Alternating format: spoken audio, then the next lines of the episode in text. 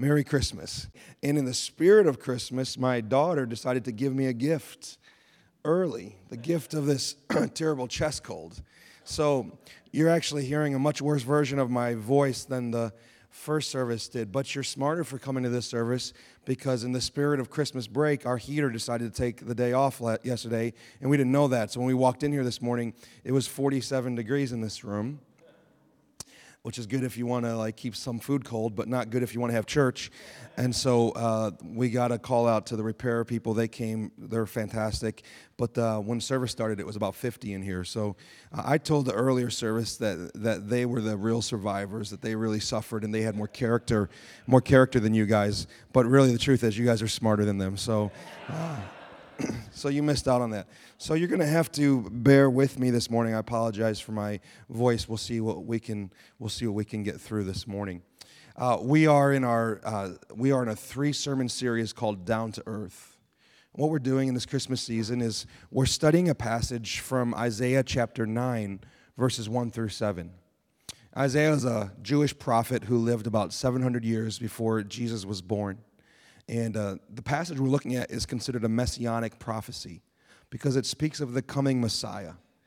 And last week we looked at the first 2 verses of Isaiah chapter 9, and we talked about the light, that a great light has come to us at Christmas. A light has shined on those who walk in darkness, and those who dwell in a land of deep darkness have seen a light. And last Sunday we talked about the light. And this morning I want to talk to you about peace, the peace that we find at Christmas.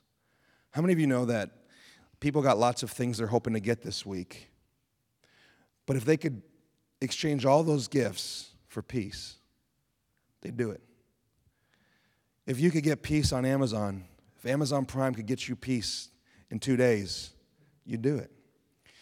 Christmas story brings us peace. We're going to look at just 3 verses from Isaiah chapter 9 this morning. The prophet writes these words. He's speaking to God here. He says, God, you have multiplied the nation, speaking of Israel. You have increased its joy. They rejoice before you as with joy at the harvest, as they are glad when they divide the spoil. For the yoke of his burden and the staff for his shoulder, the rod of his oppressor, these are their enemies, you have broken as on the day of Midian. For every boot of the tramping warrior in battle tumult, and every garment rolled in blood will be burned as fuel for the fire. It may not sound like it, but this text is describing a future time of peace. And there's 3 things we're going to learn together this morning about the peace that Isaiah is prophesying about. 3 things we're going to learn about the peace that Jesus brings to us. 3 things we're going to learn about the peace that Christmas is all about. And the first thing is this. This is a peace against all odds.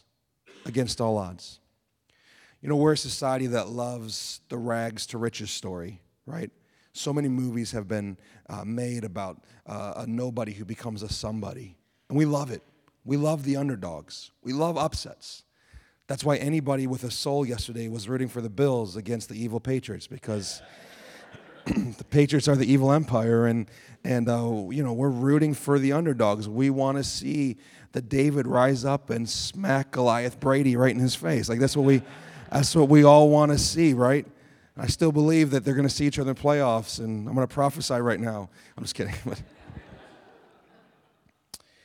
When Isaiah wrote these words, Israel was a mess. They had been 200 years since they actually had been Israel together. 200 years prior, they had a civil war. 10 of the 12 tribes became the northern kingdom. 2 of the tribes became the southern kingdom, Israel and Judah. And so at this point in their history, it's been 200 years since they've been united, 200 years since they've had a king who loves God. And they're surrounded by enemies from the north. The Assyrians want to attack them. To the south are their brothers and sisters who they're estranged from and who they're in a civil war with. There's spiritual decay, there's moral decay, and the Assyrians are about to drag them into exile. They're about to be pulled from their homes and their communities and their villages and dragged into a new place with a new language, with new customs, and basically be refugees or prisoners of war. And in spite of that reality, Isaiah prophesies peace. He says, God, you will multiply the nation and you will increase its joy. And I'm sure the people of Israel read this and heard this and thought, Isaiah, you're crazy. How's he going to multiply a nation that's just been scattered? How is he going to multiply a nation that no longer exists? How is he going to multiply a nation that's in exile? How is he going to do that? And how is he going to increase our joy? There's no joy at all. It was a time of grief and sorrow and suffering and regret and lament because the Israelites knew we brought this on ourselves. We loved other gods more than the true God. And so here we are in exile to the very people that we've been raised up to be an example to. We're now enslaved to them. And Isaiah says, well, there's a better day coming. How is it possible? And the clue is in the text. He said in there, did you notice that he mentioned that God will break them as on the day of Midian? That's a clue. That's how we understand what Isaiah is talking about here. When he says the word Midian, all the Israelites would have known what story he was referencing. 500 years before, something incredible had happened for the people of Israel. At that point, they weren't a nation with a king. They were a federation of tribes, and they had a bunch of judges that would rule over them. And they were under attack by their neighbors, the Midianites. And the Midianites were different than some of their other enemies. Some of their other enemies wanted to kill them and destroy them and enslave them. The Midianites actually were entirely happy with them staying where they were because the Midianites' technique was starvation warfare. If you've seen A Bug's Life, and you know Hopper and the grasshoppers that would come once a year and claim their food for themselves, it's essentially who the Midianites were. They would say, you work the fields, you do all the hard work, and at harvest, we're going to come in and we're going to take all your food. Now, that sounds painful. Somebody who loves food, that sounds like a terrible, terrible life. I mean, imagine, you're going to eat some good food these next couple of days, hopefully. I'm going to try and make a standing rib roast for my family. My mom's favorite cut of meat is prime rib. Of course, you got to have horseradish and au jus, right? And so I'm going to make something like that. If you got a great recipe, send it my way. But, I mean, can you imagine, that feeling of, you just made the perfect plate? I need to Instagram this plate. This is the perfect plate of food. Everything is in its right spot. The sauces are all in the right spot, everything. And you've made the plate. Imagine making that plate, and as you sit down, someone just comes by and just eats all your food right in front of you. And then runs into your kitchen and destroys all the other food, even though they don't want to eat it. That's what the Midianites were doing. They were taking all the food for themselves, and then whatever food they didn't actually need for themselves, just out of spite, out of cruelty, they were destroying all the other food, so the Israelites were left with nothing. So God needs to raise up a judge, and he finds a man named Gideon. And Gideon's a very unexpected judge for a lot of reasons, but one of the reasons is where God finds him. God finds Gideon threshing wheat in a wine press. You probably don't know anything about threshing wheat because this is 2019, but threshing wheat is something that has to take place on an elevated territory because you need the wind to blow through so that the chaff can be blown away. And what they would do is they would just toss the wheat up in the air. And as the chaff and the grain would fall because they were heavier, all the wheat, all the unneeded stuff would get blown away by the wind, and then you'd be left with just the wheat, the kernels. But Gideon's doing it in a wine press. And wine presses were circular spaces cut out into stone, sunk down. He's in the worst possible place to thresh wheat. There's no wind coming. Why is he there? Because he's afraid. So God finds a man who's so afraid that he's threshing wheat in a wine press, and he calls him a mighty man of valor, and he says, I'm going to raise you up to deliver my people from the Midianites. Now, historians don't totally agree on this, but we think there are probably about 130,000 Midianite warriors, 130,000. Gideon gets all the men who will come from the surrounding tribes, and there's 32,000 men. So 32,000 men against 130,000 men. It's not good odds. They're outnumbered about 4-1. And God says to Gideon, this is never going to work. You got a problem. Gideon's like, I know I got a problem. We're outnumbered 4-1. And God says, yeah, you have too many men. Too many men. Gideon's like, are you crazy? He's like, yeah, get the 32,000 men and tell any of you are scared, any of you mama boys, you can go home. The rest of us will fight. So 22,000 men leave. And now Gideon's left with 10,000. Now they're outnumbered 1-13. 10,000 against 130,000. And God says, you still have too many. Bring them down to the river. Tell them it's a break. Tell them to get a drink of water. All the guys who bend over and lap water out of the river like they're dogs, send them home. Only the men who take a knee and make their hands into a cup and bring the water to their mouth and stay alert and aware to their surroundings. Those are the men I want you to keep. 9,700 men, because we're lazy, drink it like dogs. They get sent home. Gideon's left with 300 men. So now it's 300 men against 130,000. I can't even do the math. And then God says, it's time to fight. And here's what I want you to take. I want you to take a torch. I want you to take a pitcher. And I want you to take your musical instruments. And I'm sure the Israelites are like, how about a sword? Maybe a shield. Can we throw bow and arrow in? Like something? A torch, a lantern, or a pitcher, and horns. Like, this sounds like craft time, like not wartime. Like, what are we doing? And God sends them, and he divides them into three smaller groups of 100, and they surround the Midianites who have positioned themselves in a valley out of their arrogance, because you never want to fight from a valley. And at the time that God commands them, they break the pitchers, they light the torches, they blow their horns, and then they yell, "The sword of the Lord and the sword of Gideon." And what happens is God puts such fear and confusion into the Midianite camp that they all pull their swords and begin to slaughter each other. In the darkness of the night, during a shift change, they're confused. They don't know who's who. They begin to kill each other. And all the Israelites do is stand there and they watch. They watch the victory. And that's the story that Isaiah references when he talks about the peace that Jesus is going to bring. Why? Because it's a peace against all odds. It doesn't make any sense. It's a peace we can't win for ourselves. It's a peace that has to be won for us. Think about it. If Gideon led them to a victory, even though they were outnumbered, unarmed, and they didn't even fight, how could they have possibly won that war? It was against all odds. And this future reality that Isaiah is prophesying about, this time of peace, this peace of Christmas, the first thing we need to know this morning is that this peace that Jesus comes to give us, it's against all odds. Isn't there so much evidence in our world today? Peace and humanity doesn't work very well, does it? We can't get along with other nations. Our nation can't get along with itself. It's probably as obvious now as ever. And the irony of all the drama that's happening right now in our nation is it's Christmas time. It's Christmas time. It's a time of peace, and there's no peace. There's conflict, and there's war, and there's battle. It's a peace against all odds. And the peace that Jesus wants to bring to our world today, to America, to New York, to our cities, to our towns, to our homes, and to our hearts, it's still a peace against odds. You wouldn't bet on it, but Jesus brings this peace. The second thing we learn about this peace is not only is it a peace against all odds, it's a peace in all of life. In all of life. In verse 3, Isaiah says that he paints two very different pictures. He paints a picture of people rejoicing with joy at harvest time, and he paints a picture of people who are glad as they are plundering the spoils from a victory of battle.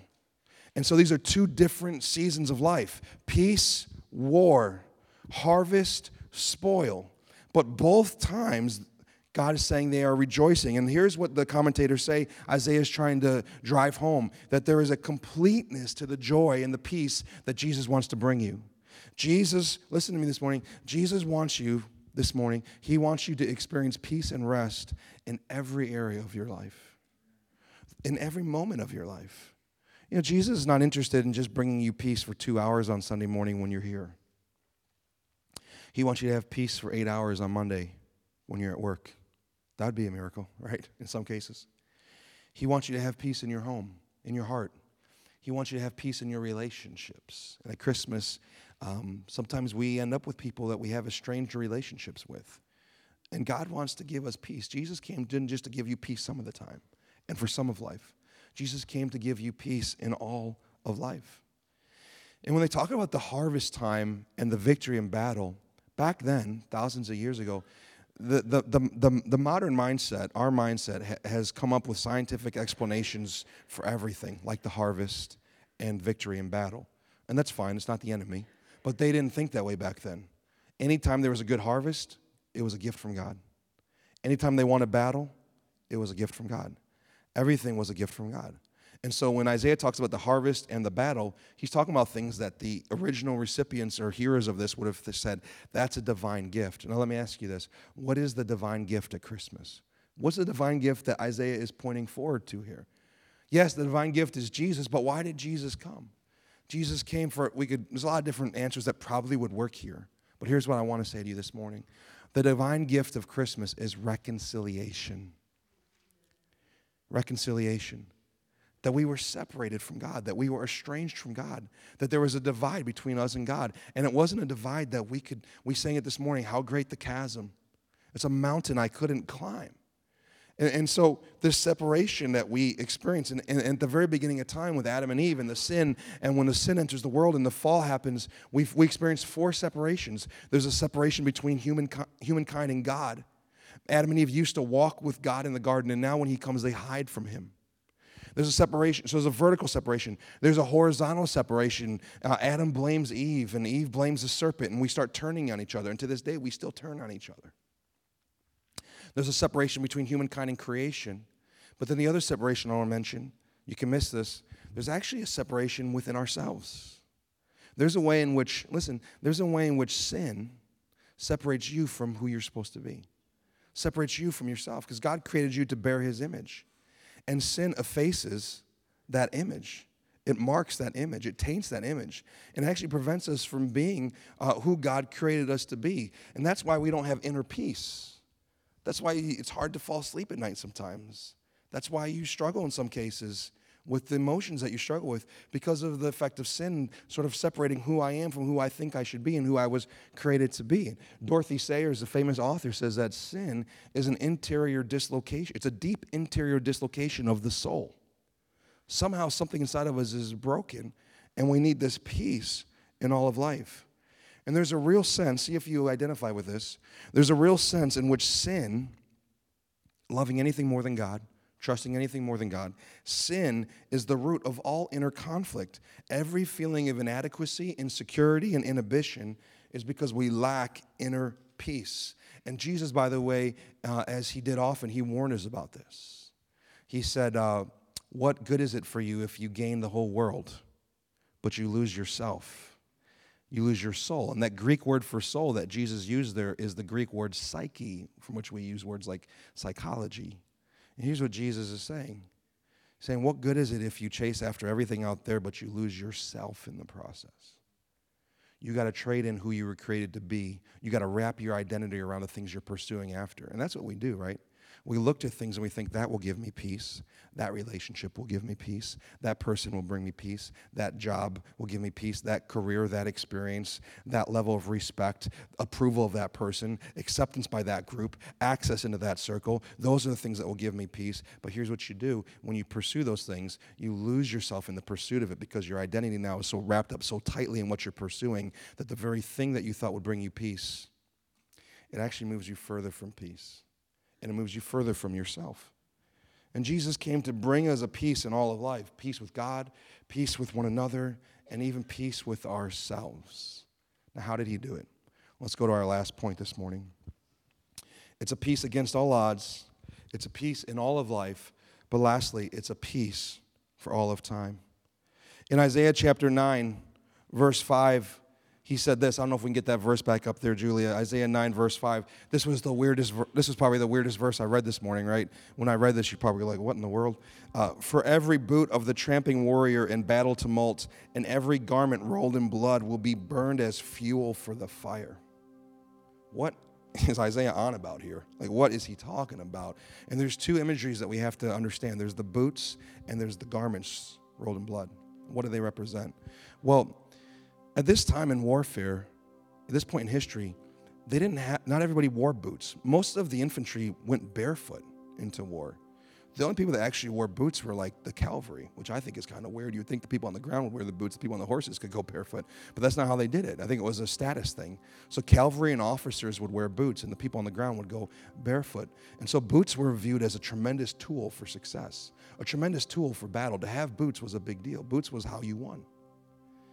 But the garments rolled in blood, and I don't 100% know, but this is what I read. The historians and commentators say that one of the ways that we can understand this is that when they would defeat somebody in battle, they could take their garments that were stained with the blood, and they would take it almost like a trophy. Look who I defeated. Look who I beat. And so what you have here is this. with the boots and the garments. You have tools for battle, and you have the trophies of battle. Does that make sense? You have the tools that you would use for warfare, and you have the trophies that you would gain from warfare.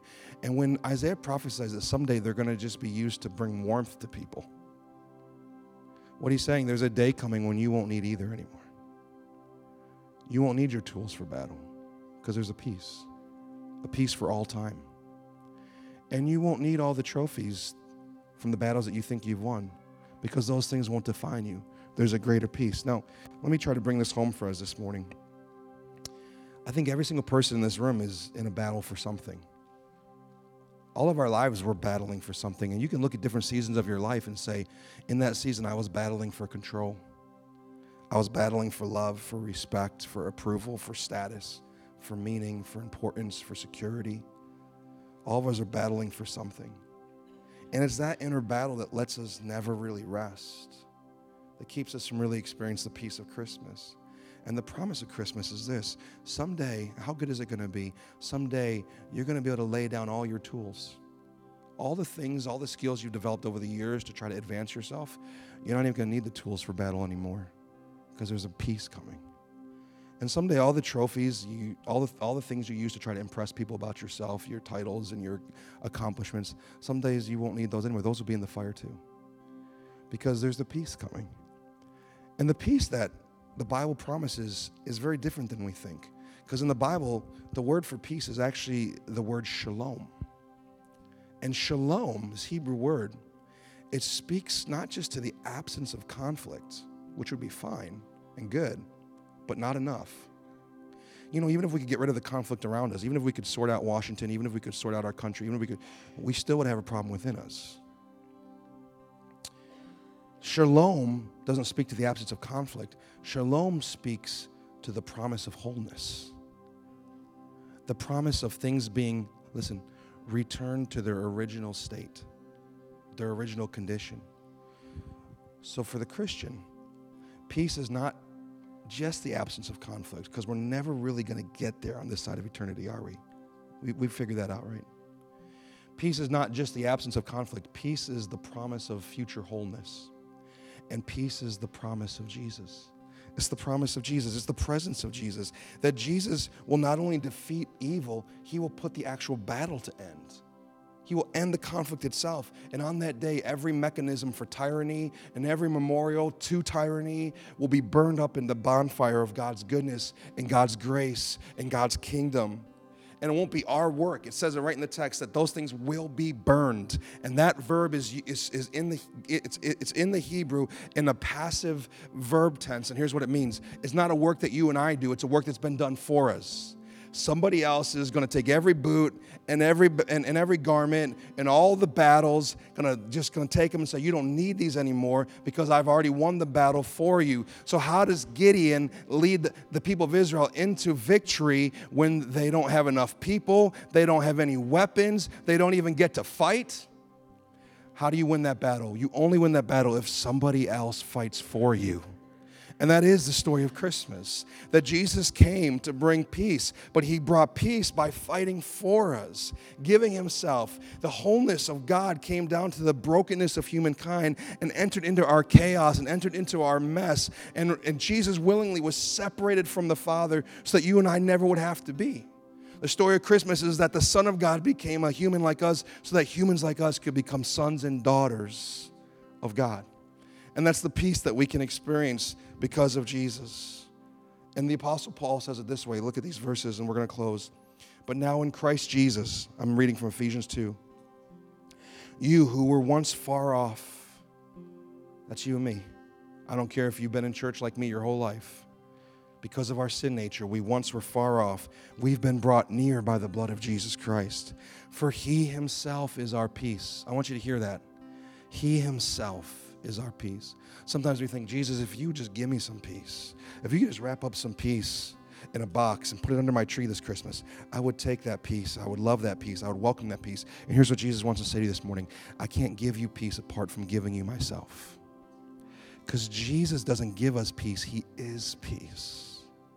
If we want his peace, we have to receive him and who he is and all that he's done. Yes, we need less drama, less conflict, less separation, less estrangement, but what we really need is more Jesus. More Jesus. Paul goes on to say, he himself is our peace, who has made us both one and has broken down in his flesh the dividing wall of hostility. He abolished the law of the commandments expressed in the ordinance, that he might create in himself one new man in place of the two, so making peace. That's a lot there. Essentially what Paul is saying, Jesus did what we couldn't do. He kept the rules for us because we're rule breakers. But because he did that, he made a way for us to be right before the Father. In verse 16, he might reconcile us. There's that word, reconciliation. Reconcile us both to God in one body through the cross. Therefore, thereby he killed the hostility. The separation between us and God, Jesus put to death. In verse 17, and he came to us. Incarnation, Jesus, Emmanuel, God with us. He came and he preached peace to you who were far off and preached to those peace to those who were near. He's speaking of the Gentiles and the Jewish people. And then 700 years after this prophecy, on a normal night, in a normal field, angels appeared and said this to unexpecting shepherds. Luke 2, verse 10, fear not, for behold, I bring you the gospel. I bring you good news of great joy that will be for all people. For unto you is born this day in the city of David a Savior. He's Christ the Lord. And this will be a sign for you. You will find a baby wrapped in swaddling cloths and lying in a manger. And then suddenly, it seemed suddenly, but this was forever in making, from eternity beyond. There was with the angel a multitude of heavenly hosts praising God and saying, glory to God in the highest, and on earth peace. Peace among those with whom he is pleased. And Jesus became our peace, and he lived on earth among us. It's a peace against all odds. You can't get it for yourself. You can't give it to yourself. You can't give it to anyone else. You got to trust that Jesus did the work for you. It's a peace in all of life. There's not a relationship represented in this room that Jesus can't breathe peace into. There's not a situation, a circumstance, a challenge, a diagnosis that Jesus can't be your peace in and through. And it's also a peace for all time. When you get weary watching the news, when you get weary looking at things around us, look forward. Because someday there will be a peace for all time. And every boot of warfare and every garment rolled in blood will be useful only to God's purposes and plans. Because he'll establish his kingdom here, and his kingdom will reign forever. And it will be a kingdom of peace. Let's pray together.